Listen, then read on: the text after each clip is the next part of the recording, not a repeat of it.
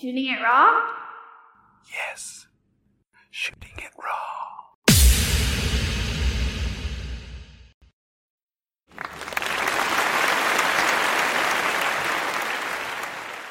One of the difficulties of podcasting is the audio.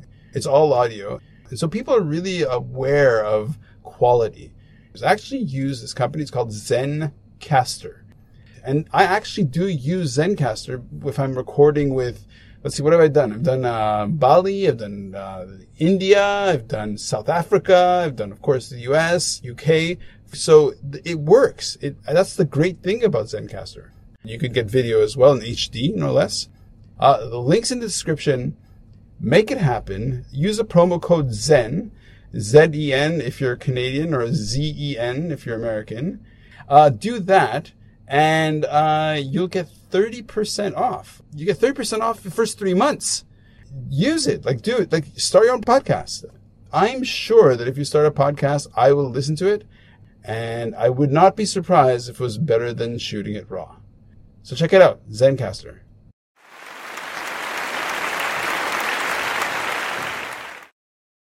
There's this thing called VinoVest, and people are beginning to talk about it. It's on TechCrunch, Forbes, and what is it? It's basically people who invest in fine wine and make money off that.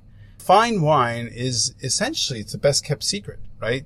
Because wine doesn't really change in value all that much. It actually gains in value. So you actually get ownership of world class wines and it's attractive and it's a really strong investment that wealthy people know all about this stuff. I mean, you get 500% returns. It's nuts.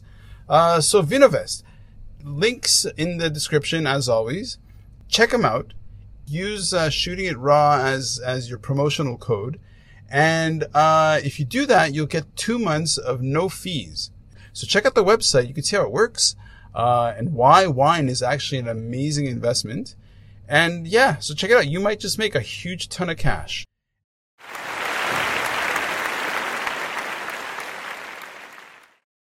Photography means to me capturing life, its moments, um, and allows us to travel back in time and reflect upon those moments, whether they be travels, holidays, um, you know, family gatherings, celebrations, whatnot. Um, and, you know, just like out of the blue, sometimes you just see something weird or interesting and you want to capture it.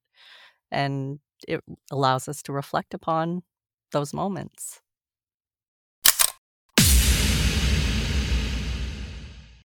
Teresa Ho! Hello. so good to see you. Guess what? Guess what? What? I started this podcast when the pandemic started. I said, okay, okay, okay. This has been simmering all this time. I might as well just do it. okay. So basically, about two years ago. hmm And this, you are episode 100. Wow. Oh, thank you. I am so honored to be celebrating with you for your 100th episode. That's amazing. Congratulations. All right! Wow. Good for you. I mean, that's it's a lot of work. I know podcasts are a ton of work. I'm going to find out why you know this. Like, why do you know this? But let's see. Well, you know, talking about the pandemic, um, I kind of started before the pandemic. I had started my reintegration into reusing my voice in a creative way or professionally. But before the pandemic, life was just super hectic and I was go- kind of going at a snail's p- pace. But Mhm. I guess, um, you know, the pandemic hasn't been great for most people, but there are some good sides to it. And having extra time allowed me to get the training that I wanted to.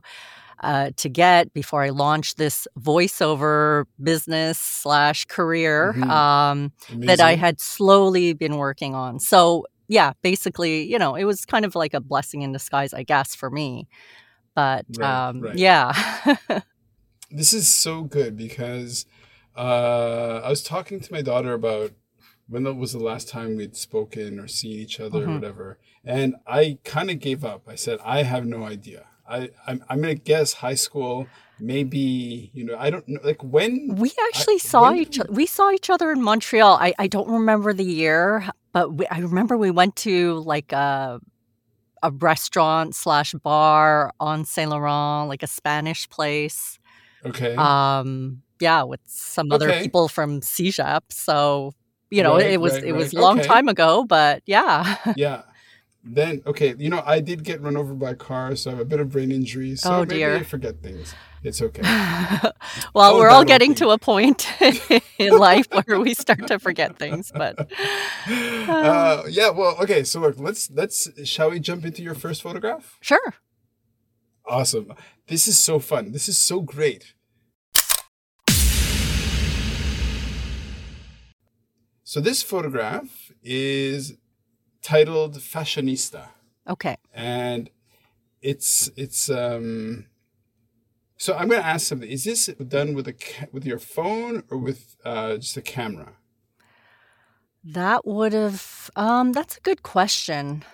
It was probably done with a camera back then. That was this Yeah. yeah, this photo was taken during my last trip to Europe. Um oh okay yeah, so it was quite a while ago and you know, I th- I think the pandemic kind of comes back a lot within the photos that I sent you. Not that they're, the pandemic is relevant to Mhm. obviously when the photos were taken most of most of them but i love traveling so a lot of the photos Mhm. i sent you are about my travels you know whether they're alone or with a friend or with my family so this one was with my family this was with my son this photo is of my son Mhm. at a fashion museum. And again, I guess I have this business side of me, but I have this creative side of me.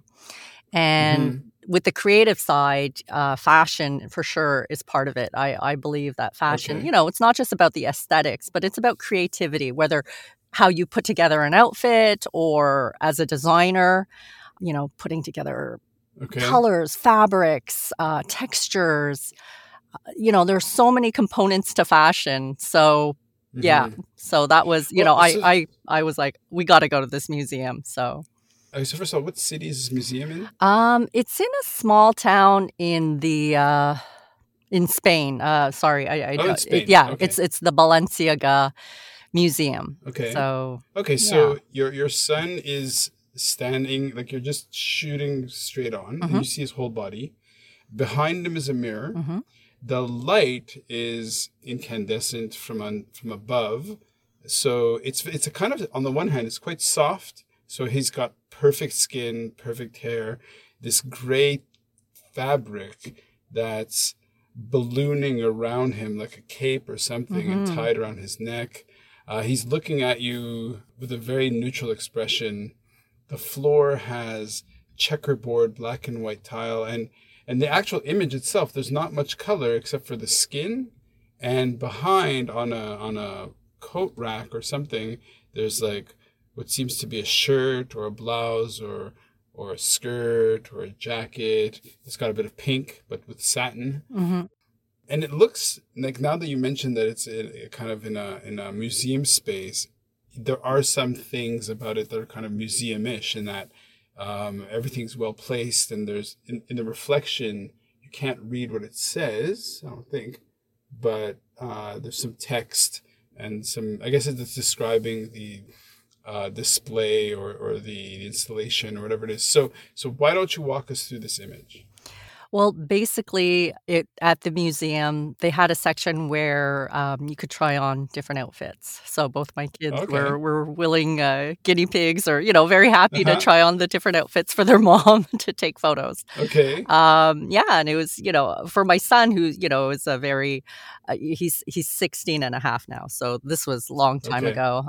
He was much younger back then. Uh, you know, just gave him a, an opportunity to. Uh, to try on some different fashions, this- things that he would never wear in real life. But you know, I'm Right, very happy right, that right. he was open to doing so. Yeah. hmm So you, you you mentioned that you have this creative side versus this business side. I have no idea what what is your creative side. Okay. What like what What is that? Well, if we go back to our high school days, I was Yep. heavily involved in theater and performance. Mhm. And to be Mhm. honest, it probably would have been what I had would would have pursued had it not been for my very traditional Chinese parents who Mhm. um, you know, kind of yeah, put their feet down and said, you know, that that's not the way to go.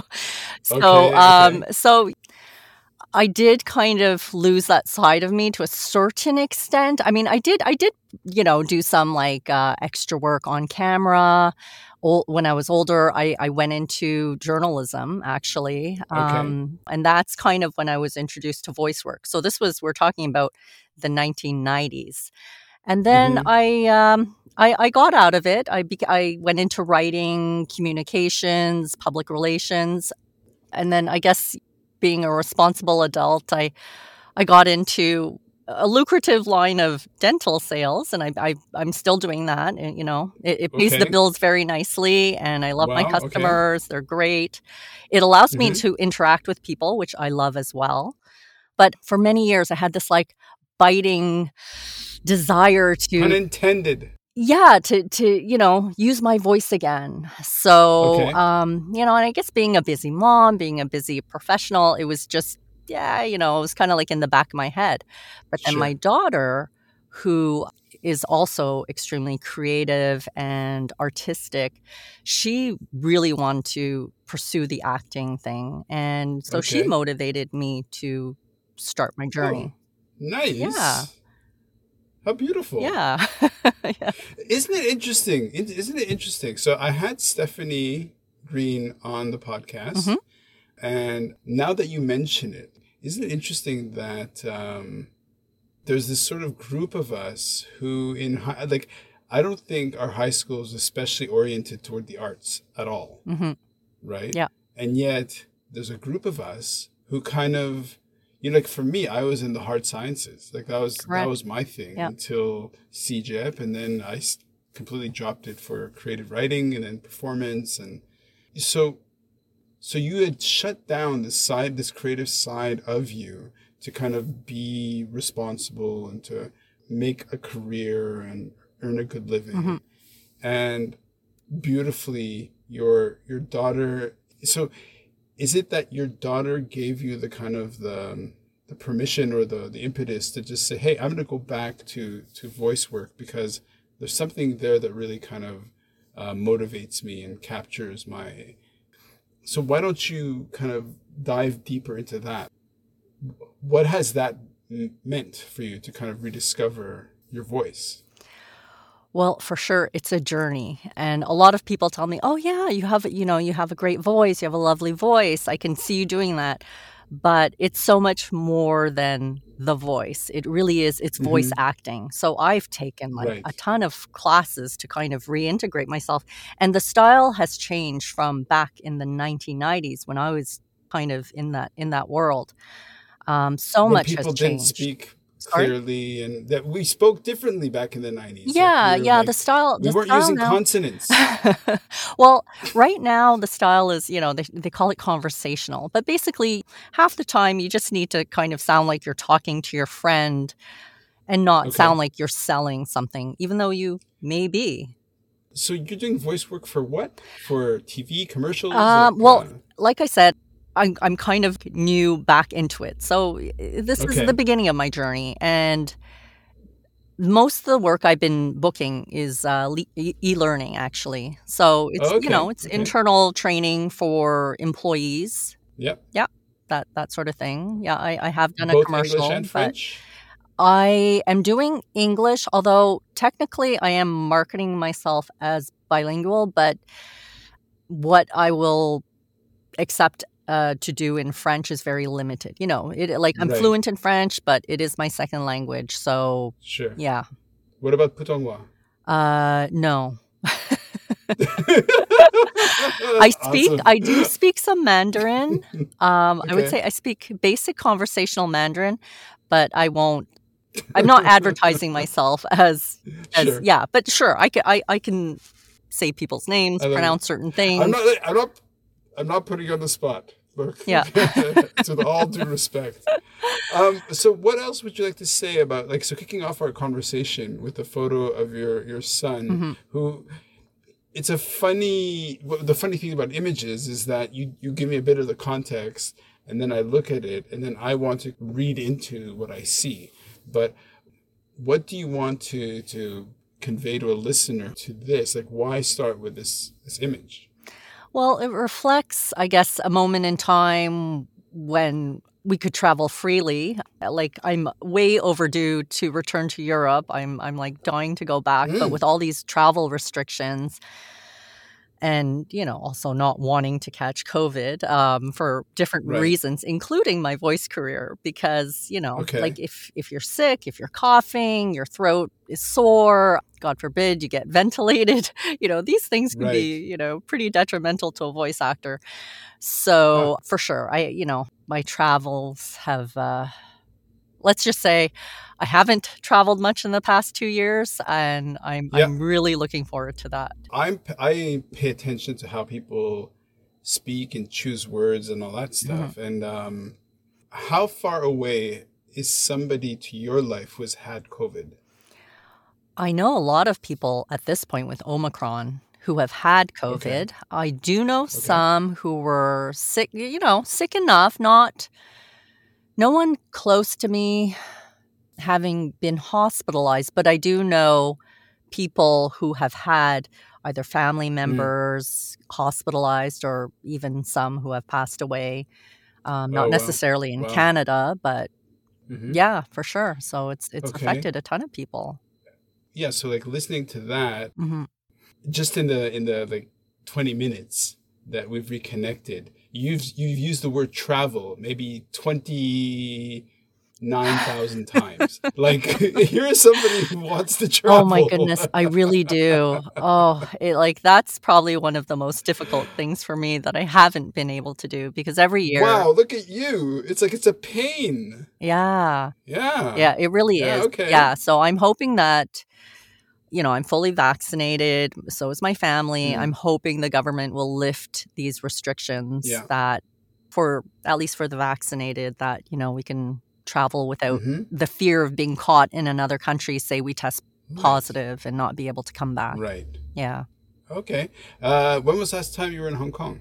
I have never been to Hong Kong actually. I've only been to Asia one time, which was Thailand, and that was many years ago. Okay. ago.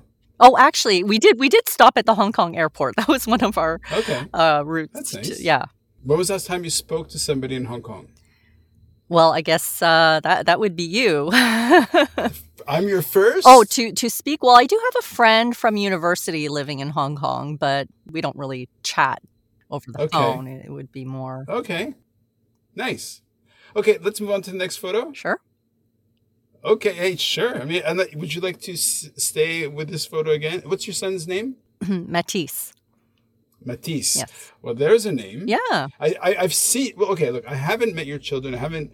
We haven't spoken, and so I I know I, I remember you referencing Matisse, Mhm. but it wasn't necessarily clear and present in my mind that, that that's your son's name.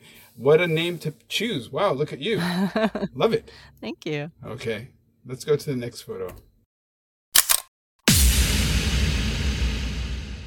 Um, so the next one is let me bring let me evoke the beach for you. So it's a Ah. big bright sky with lots of clouds. There's wind, so there's uh, the palm trees, very tall, and this looks very windy. There's a kind of a, almost like a reflection pool, but it's a pool Mhm. with a lot of like deck chairs and everything that are at the level of the pool. So it's it's very very um, tropical, beautiful. I'm trying to evoke f- feelings of you being like, this is not Montreal. It is not. it's definitely not. No, that photo was taken in Mexico. Um, it was Okay. a trip I took with my best friend for our 40th birthday. Um, her birthday is Okay. two days before mine, so we went together and we Okay. celebrated. You're Uh, 40. I I am I am much older than 40. but- Okay. oh, actually, was it? Sorry, it was a four, sorry our 40 45th birthday. It was for our 40. What 45th Yes, birthday? Yes. Yeah. Are we the same age? I believe that we are. I thought you were 30. Oh, what are you my talking goodness. about? Okay. yeah, I'm middle aged. I, I, I'm not ashamed of it. You're beautiful, darling. You're totally beautiful. Thank you. You're lovely. Thank you. So, Mexico, where in Mexico are we looking at? That was Cancun, and it was Okay. um, the Club Med Resort. It was actually the first time I went to a Oh. resort. And I was Okay. never, I was never like a resort person. You know, I was more of you know, Med, younger. that's, when. I was younger, it was like the backpacking through Europe, and I, Yeah. I like, I absolutely love Europe, and I'm dying to go back. But Okay. yeah, we, you know, we want to take this uh, trip to rest, relaxation, and a little bit of uh, partying as well to celebrate our Mhm. birthdays. And I discovered, uh, nice. yeah, I discovered the beach, and I, I honestly, I love it. It, it gives me, Mm. um, it re-energizes me, but it also, there- sure. you know, there's a calm when being on the beach in the ocean. And I'm a terrible swimmer, so it's not about swimming, but it's just Mm-hmm. that tropical environment. I love it. Sure. Yeah.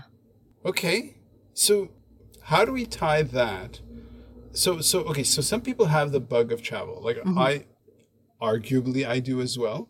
You know, uh, Delian, my wife Delian, on our, I guess it'd be our fifth date or fourth date. We went to Thailand for two weeks. So everyone's just like, oh, you just met and you're gonna go to Thailand for two weeks. And it's like, yeah. And everyone's just like, well, what happens if it doesn't work out? It's like, well, you know, she'll go left and I'll go right Mm-hmm. but our relationship was always punctuated by lots and lots of travel. And so, why don't you talk about what is it about going into a new environment? Because you know, it's not.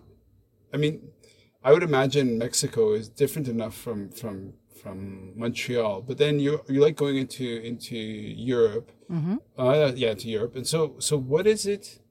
specifically about travel that you miss the most and that really hits something deep inside you? I guess I love learning about people, their cultures, trying different foods, and, you know, the architecture, just immersing yourself within that culture. So, for sure, you know, and a resort is not the real experience. Yeah, of course. For sure. Of course. That was more about, you know, just having fun and resting and, but being on the beach. Drinking. But yeah. but that being said, Yeah.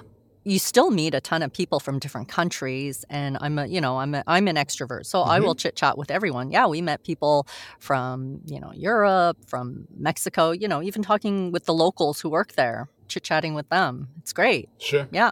So, how do you rope your family into your travels? My husband loves traveling as well, so Oh, yeah, okay. there there's absolutely no issue with that. Um, Okay. And my kids, my kids love it too, to a certain extent. You know, they, I don't think they have the same uh, um, energy we do. Say on a trip to New York City, for example. You know, we could just walk Okay. and walk and walk. Yeah. that being Yeah, said, yeah. they were younger the last time we went, and you know, they get tired basically. So, what was the the youngest that you brought your your children traveling with you?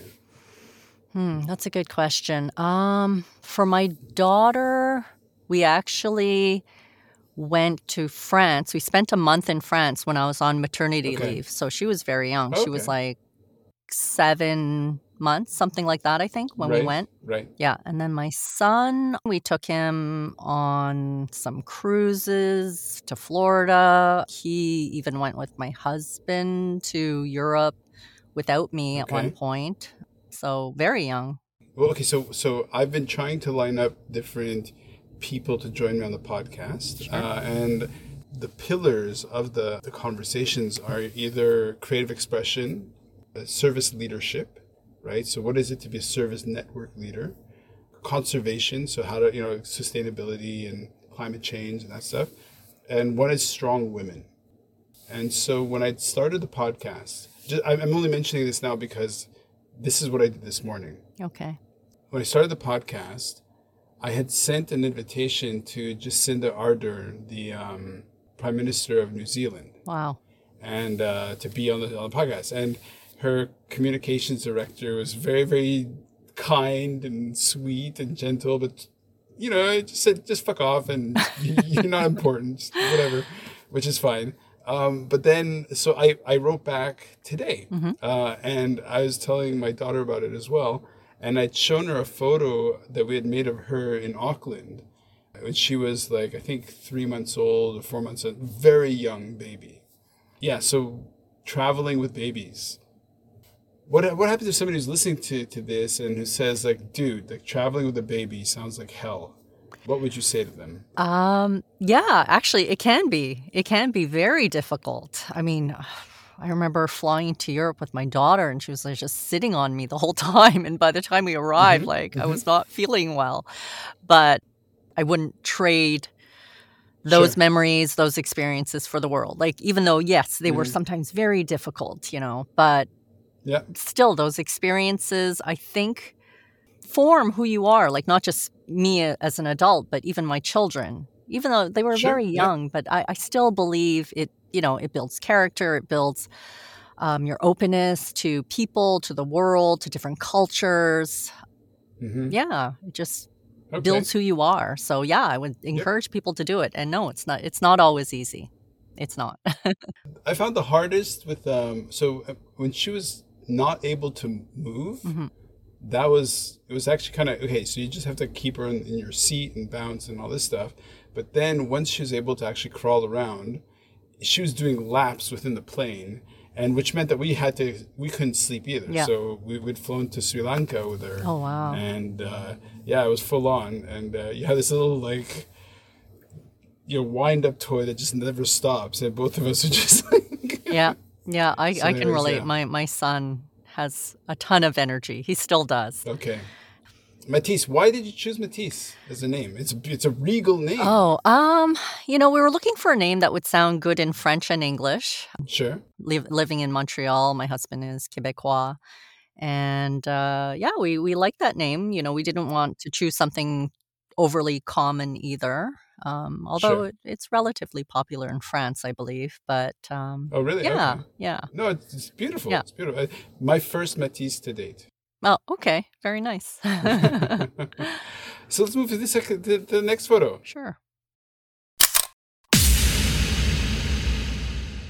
Okay, okay. So this is your daughter. Mm-hmm. She's mid pose.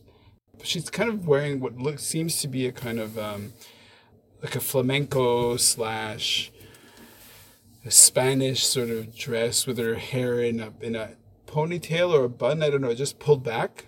Uh, she's very pretty. She's wearing this red and black. It's very um, bold. It's very bold. Uh, so it communicates to me that she's had a lot of dance classes mm-hmm. because she's holding a pose that is very dance ish. Yeah. Um, so take it away. Okay. So I believe, again, this photo is from many years ago. It was after a dance performance. Okay. Um, yeah, so she took some dance classes at school and elsewhere. Yes, she is a dancer. And it was after a flamenco little number. So yeah, it was nice, it was cute. Nice. And I chose this photo because well, she is kind of like a mini me, um, in terms okay. of everyone says she looks like me.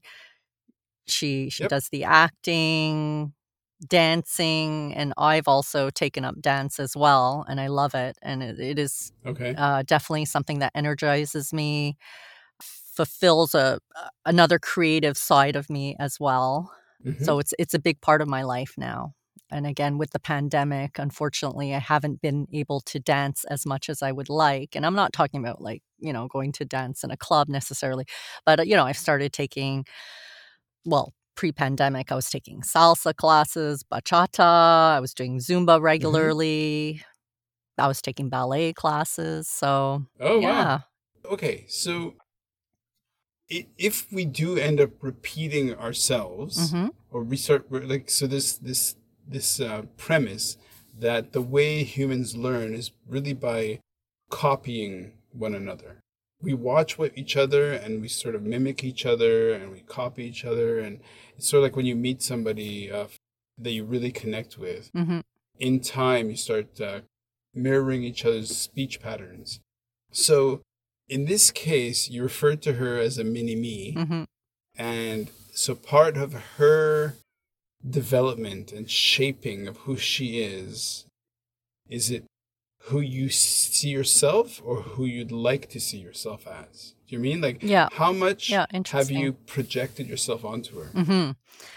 Well, I think that we have introduced her to these different forms of art and she has excelled at them. She she loves them. Like, you know, at a certain point sometimes you got to give a little nudge, especially now she's a teenager. So, you know, as a teen, Okay. eh, she'd probably prefer to just stay on her phone or, you know, or play video games all the time.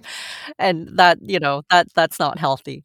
So, you know, for both our kids, we encourage them to have like a physical activity, Sure. artistic, hopefully. Like my son was playing piano for many, many years as well. But at a certain point, he just didn't like it anymore. And, Sure. you know, it, it wasn't going anywhere. So, you know, we agreed, okay, let's stop. But at least he had those those years of of Sure. the musical training and hopefully it affected part of his brain, in you know, a It's- creative it's- part Yeah, or yeah. Yep. So, you know, same thing with her.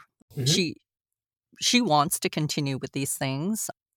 We're we're very reasonable in terms of any expectations of Mhm. yeah, it's it's for fun. Okay. Okay. Mhm. So, so did when you grew up, did you? So, for example, like there was a book uh years ago, not that many years ago, but um, the whole thing about like the the sort of parenting style that I think either first generation or second gera- generation Asian parents. I think it was called like the dragon something parenting hmm of just really pushing your kids and so and I think it's a immigrant thing, right? So hmm so were you born in Canada or were you born I was born in outside of Canada? yeah, I was born in France actually. And then and Oh, then we moved here. Uh we moved to Montreal when I was a baby. Oh, okay, hmm okay. Okay. So were your parents like first generation Canadians but also th- they had lived in France? They lived So in France. They were both French? they were they were born in China. Um Okay. but as young adults had moved around a lot. Oh, okay, hmm okay, okay. Yeah. Okay. And so they weren't really you- when you kind of imagine like for example, my parents were like first generation to Canada, you know, not coming from France, but coming from, you know, Israel and Morocco, poor and really kind of fighting. So their ethos and their mentality coming to, Canada was like, our life was really hard. We're going to push you to become a doctor, and we're going to push you to Yeah. become uh, whatever. So is that the, the the environment you grew up in on the South Shore, or wh- hmm like what was what was that for you? Like, were there heavy expectations? To a certain extent, yes. I th- they were very much, you know, the typical Asian parent wanting their child to excel in school academically. Sure. Um, you know, I I was a good student, but I wasn't a top student. Right. I like math and science are really not my forte, you know. um so they weren't too bad, you know. I think they were they were they were happy when I went into uh, journalism. They were fine with that. so you go into hmm journalism, and then you have children, and your daughter is the younger. So you had your son and then your daughter, yeah, or is your Uh, daughter the my my daughter is the youngest. Yeah. Okay, it's younger. So hmm so do you feel like as a parent, what have and it's true that these days the world that kids are are kind of are born into or sort of growing up in is um, highly sophisticated, highly complex in ways that we didn't experience as kids. But one is not necessarily better than the other and all that stuff. But do you ever find yourself having an internal argument about how you're going to push or or encourage your kids or or are you more hands off more so chill yeah like how do you how do you and your husband negotiate your parenting style Well, we are slightly different. So my husband is Quebecois, French Canadian, and I would say he's actually the stricter out of the two and you know he's okay very focused on academics and he sees my daughter doing well in math and sciences so he's hoping that she's going to go that route but i mm-hmm. know that Mm-hmm. she's not really interested in those subjects she you know she'll study hard and she'll do well in them is she going to go down that route i i highly doubt it mm-hmm. so no i'm not going to push her if Mm-hmm. I, I i'm quite open to whatever they want to do in life because I think Right. at the end of the day it's their it will be their lives to live and they have to be happy yeah. you know but you can try one thing and switch down the road you know just because you go Sure. down one route doesn't mean you can't change which you know I've done many times within my life so Sure. Yeah. Sure. So in terms of the like um the journalism, Mhm. like, you know, I've done I've I've done many different jobs. What haven't I done almost? Mhm. But uh so what kind of journalism were you doing? Like on camera, like written? um it was uh, I was uh, on radio okay. Yeah, I was a reporter and newscaster. So I didn't do it for Oh. very long. Um, it was something I did throughout university. You know, I was on, Oh. you know, university radio. I worked at some Montreal, local Montreal radio stations as well. And I, I did it about a year after graduating from university. And then I, I, I left. Okay. Yeah. Okay. Well, how how else can we? So as we're having a discussion, I'm looking at the photo Mm-hmm. of your daughter holding this pose. If we were to look at it as a poetic, as a sort of a symbolic or a poetic expression, like what? There's a surface image of this very cute girl holding this pose. Post, you said post performance. What else can we find within there? Is there a kind of a, a an underlying message or or idea that somebody else who sees this photo might be like taken by? Well, again, she she kind of encompasses this photo and my daughter as well encompasses, you know, a lot of the different things I love in life besides the fact that I love my Mhm. kids. Yeah, um, of you know, she, yes, she's she's a creative, she's a dancer, she's a, fi- a figure skater, uh, she's a pianist. She actually, yeah, she does the acting and she's starting to do the voice acting. And then this dress Okay. was also purchased when we went to Spain. Um, so it's also Ah, okay. a souvenir from our travels and so it, it yeah it, it just encompasses a lot of different aspects and loves that that i have Mm-hmm, mm-hmm.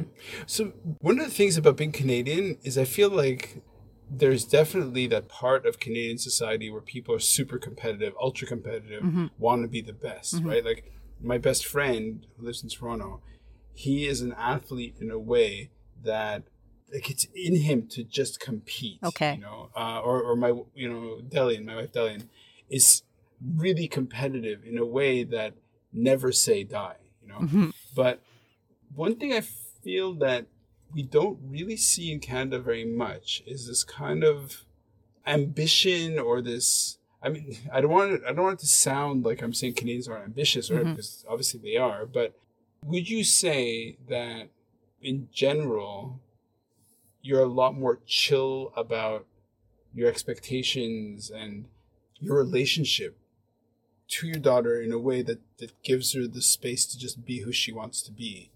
I mean, do you see the kind of the other side of, of that, which could be very ugly, where you have parents who are extremely demanding? yes What do you think is more effective to to kind of bring out the best in your daughter? Because from what I have seen around, is Mhm. that she see like she's in TV commercials, is it commercials or uh is she has not done a tv commercial yet no she Okay, yeah the she recently did a voiceover project for um okay, yeah like an explainer video basically okay, Yeah. okay, okay.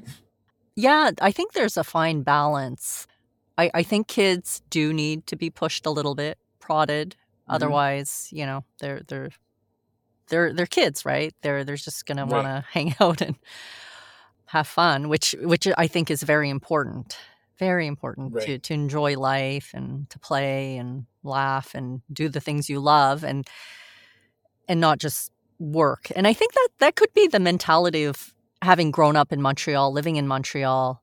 We work to play, whereas a lot of Right. other cities, other countries live to work, I think. Like sure, yeah. sure. Well, being in Hong Kong, you know, Yeah. it's pretty, it's pretty intense. Yeah, sure. like yeah, I think even Toronto has a different mentality than Montreal. Yeah. So yeah, I think you have to work hard. You have to, you know, to to pursue your dreams to su- succeed in life. I think determination, hard work, are very important, but I I'm not the super dragon mom uh, that Right. I'm I'm gonna make my kids like you better you better Yeah, yeah, study yeah. your butts off so that you get the best marks in school. No, I'm I'm not that person. Yeah. No. Because I haven't really thought about that recently or explicitly in terms of how, yeah, like having, when I f- first came to Hong Kong, I was pretty, like a lot of the culture shock was that I came from Montreal, which is super creative and super, is a space where you can really express yourself hmm uh, and I did performance art and I did all this stuff. So, and then coming here, it's way more utilitarian. It's Mhm. about okay, make money, Mhm. make money. You know? Yeah. So, uh, kung hei fai joy. Yeah, exactly. Yeah. Yeah, and I, you know, for sure, money is important. It allows you to do other things. Like for me, if I want to travel, I have to have money, right? Yep. But I, I think there, you know, you got to have a balance in life. Too much of one Sure. thing is not good. That's my philosophy. Yeah. Uh, yeah. So my philosophy is if you can start on heroin, do it all right away, Okay. As fast as possible. Okay. I'll, I'll keep that Uh, in mind. Thank you. okay. Okay. On that note, uh, you want to move on to the next photo? sure. I don't see a title. Oh, it's called San Sebastian. Ah. and uh, it's a photo of what looks like a buffet table, well, a sort of big buffet of. So it's in a bar of some sort, bar slash restaurant. Mhm. It's a big long counter that's black, could be granite, and on top of it are all these finger food style things. Let's see, there's also a big, massive cauldron, I guess, filled with ice and filled with balls of wine and stuff. Uh, there's one staff member may, might be pouring a beer, and behind there's bottles and bottles of hard hard liquor that looks like gin and whiskey and. Um. So what is what is San Sebastian? Do tell. So that photo was from a tapas bar in San Sebastian, Spain. And again, from Okay. that trip where we went to the the museum, the Balenciaga Museum, and where my daughter got her flamenco dress. And again, the last time I went to Europe. So basically pre-COVID, like I, you know, I don't know, Sure. do they still do that right now? Like have the food open there where people are just like Right. you know i don't know but it, it was great and you know we went basically tapas bar hopping and for the first few Oh. ones you know my kids were okay but after see again mm-hmm. travel stories with kids they were like how many more are we going to go to but so our friends who are from that area they'd kind of said when you know you're going to go into this tapas bar and you're going to see all this food you're going to want to eat everything but just take a few things because there are so many different ones so, you know, we listened to their advice. You know, we just try a little bit here and there and continue on. And yeah, it was great. It was, you know, it's, it's interesting. We don't have that here. Sure. So, It's it's nutty in that uh, again I was looking at a, a photo that I had sent over to somebody. It's a photo of me in you know we're we're traveling around in Bali mhm. and we just happened to meet some guy who said, "Hey, you should come with me." I think like I we you know we became good friends, and uh, he invited us to join him at uh, for um, a bamboo wedding ceremony, and so just like okay, and we went, and it's the orchestra was all in the bamboo forest. And they're all playing this amazing, like percussive Balinese music. Wow. hundreds of people dancing and all this stuff. And it's a sea of of heads and I'll just look at the image of how I was aware of the fact that this was like pre-COVID and people were just outside, no no, no masks, Mhm. just being whatever. And it's so funny that now you you bring up this photo. There's one guy hidden by what looks to be like a beer on tap or something. All you see is the platter of food and the alcohol. And why don't you talk about the trauma of being of living through the pandemic? oh boy, that, uh, yeah, that, Geez, where do I start? Uh, I mean, we could go back to the beginning. Like, honestly, I really thought when we shut things down here for, they said two weeks, I really thought naively that it would be two Yeah. weeks. But then when it just continued, it continued. It was, it was tough, you know, like I was not working. Mhm. Like, so my regular job was shut down. The gyms, which is a huge part of my life, uh, shut down. The restaurants, like all these things that I love. I love, you know, going to the gym, seeing my gym friends, going to restaurants, uh, dancing. You know, like all of these things Yeah. were were stopped, and uh, you know, my livelihood as well for a while. That being said, you know, things start to reopen slightly, and you know, we're very grateful for that. And as much as I complain when I reflect upon what other people are going through, I can't I can't complain. Like it it Right. hasn't been that difficult. We're like my fam my husband and I were were lucky enough that well, I mean, I I do go see my customers, but you know, if I had to, I would just I, I could work at home to a certain extent. Um, he's working right. at home, so we're not we're not like those essential workers like in the hospitals and Mhm. um, the teachers who are out there with our kids, educating our kids and being exposed to everything. So Right. yeah, So, how about your perception of your kids growing up in this context? hmm So, for example, I look at my daughter who's 10, Mhm. and there's a fear. There's a, that she's been conditioned Mhm. for the past few years to just be fearful of being in public, fearful of crowds, fearful of just pathogens in the environment.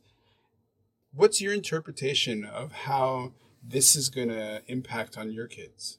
Well, I would say for my son, who is a older teenager, he doesn't have that same fear that say my daughter Okay. has. My daughter's younger Okay. and and I I am a germaphobe, so for sure some of that rubs off on at least her. um, Mhm. But uh, so yeah I- think she she does have more fear and my husband and i recently we've been kind of encouraging her like you know don't don't feel so stressed out you're vaccinated most of your friends are vaccinated if you catch it well hopefully it's not going to be much but you know we're all vaccinated so Yeah. whereas my son lives a little freer than she does but you know he's older he can go out and kind of do what he wants and Well, how, how what's the age difference? uh, four How- years exactly four years Okay. Yeah. Photographs like of this of of this scene in Spain of the tapas just kind of open to the air. yeah exactly You know, it's just like how how can that be? I know. And You know, do we do we like, go back to that? I don't know. but yeah, I mean, we're hoping to go to Europe this summer if hopefully. Oh, really? Yeah, well, we hope that the travel restrictions in terms of uh, the the testing to come back into Sure. Canada for the vaccinated at least will be lifted. So I thought there's a country that said, you know what? That's it. We're done. We're not. We're gonna open. It's open now. Was it I- Portugal? Was it? Spain? um, I think? I think the UK is like that right now. I, th- I believe they've Oh, lifted. Just I, I think they've lifted all their restrictions, if I'm not mistaken. Okay, I mean, okay, hopefully we're going that route, Sure. but who knows? Who knows? Hong Kong is the opposite pole. hmm Yeah, Asia is definitely more careful. Yeah, yeah, yeah. Yeah. Teresa Ho. The premise of the podcast is if life really is a gift, how do we make every second count? So going back to kind of rediscover this, like, so were, would you have considered yourself a, a business owner before you started doing the voice work, or were you, have you always been kind of like a entrepreneurial? How has that caused you to grow? Well, I do have an entrepreneurial spirit. Um, my parents opened up their business when I was relatively young child, so you know I grew up Oh, with okay. with you know business owner parents, so I understand. Oh, really? Yeah, I didn't know that. yeah, Okay. yeah, yeah. They uh, well, my father's passed away, but my mother, who's like Oh, 80 is still going strong. You know, she doesn't want to give it up, you know, although I think I think it's coming, you know, where she will have to hang in the towel, but um yeah. okay. In terms of my dental sales, I'm actually an independent contractor. So I'm not an employee. I've been so the way I work is yes, I work for one particular company, but I do run my dental business kind of like when it's it, like it's your own business. So when I go on vacation, I don't shut everything off. which maybe is not great either, but What does that mean? Like you sell you sell teeth? uh, no, I don't, but some people do. I sell dental products, equipment. Um, the company I work for, we can build dental offices, etc. really? yeah. X-rays. Yeah, yeah, everything. Yeah, we Wow. sell everything from like uh, PPE, gloves, bibs, Yeah. uh, masks to high tech equipment. Okay. Yeah, Okay. yeah. So I think s- so. Some of the skills that I have developed from that have translated into the voiceover business. Uh, how? Running the business. Well, So- no, you know, just even knowing how to like invoice people or you know simple things like Right. that. Yeah. Right. Yeah, because a lot of So- um, actors who maybe couldn't perform live or you know on camera during COVID translated Mhm. Their skills into voiceover, but didn't necessarily have the business skills to. Yeah, because you're you're really an entrepreneur, a solopreneur, whatever you want to call it. Yeah. Which is kind of what I do, only not in voiceover work. But yeah, that's interesting to me. Like in terms of, of being this one entrepreneur who's so what was the biggest failure? The biggest hardship, biggest challenge? What is the biggest sort of uh, difficulty that you face in the past, you know, two years in terms of earning a living, in terms of your career, in terms like you know the professional side of your brain? Well, it was really tough, I guess, mentally when everything was shut down. So for I don't know, three was it three at least three months I, I didn't work. So that was that was tough. Mhm. Yeah. I mean, it Mhm. wasn't a failure on my part, but that was the hardest mentally. And Right. so that's why when I say I can't complain now, because once that initial shutdown was done with, I've been working Mhm. very steadily and um, thr throughout the pandemic. Whereas we have like bars, restaurants, gyms, um, all all these different businesses that have shut down continuously, and you know, I, I don't know how they survive, but that's tough. Yeah, well, my best friend uh, runs a climbing gym in Toronto, and yeah, totally struggling. Yeah. yeah, really, really hard. Yeah. Um, Teresa Ho, uh, it was really great to catch up. Yeah, it was wonderful. Thank you for inviting me. No, it's great. It's not only about having the super flashy guest. Really, it's more like I really love this idea that you know the pandemic happens and it creates this kind of pressure onto how you live that forces you to invent yourself. hmm And so you reinvented yourself or, or you, you basically said, okay, well, I have no choice. Like I have to do something. And so then you started putting together this business. So you're in a, you're in your home studio. Where are you right now? Correct. Yeah. I have a, this is my booth, my voiceover booth. In the house. In yes, in my house, in my office. Wow. Yeah. Oh, it's a whole it's a whole thing. Like you have to have a home recording space. You you have to Yeah. Become basically an audio engineer of some sorts Yeah. to be able to succeed. Yeah. because most of the stuff I do, I record on my own time, which is great, hmm and I have to edit it so that it's broadcast ready. Amazing. Yeah. Teresa! Ren! Thank you. You're welcome. awesome. Thank you. Uh, thank you so much. This has been great. My this has been great. pleasure. Yeah, it's been great. So nice to see you. Shooting it raw?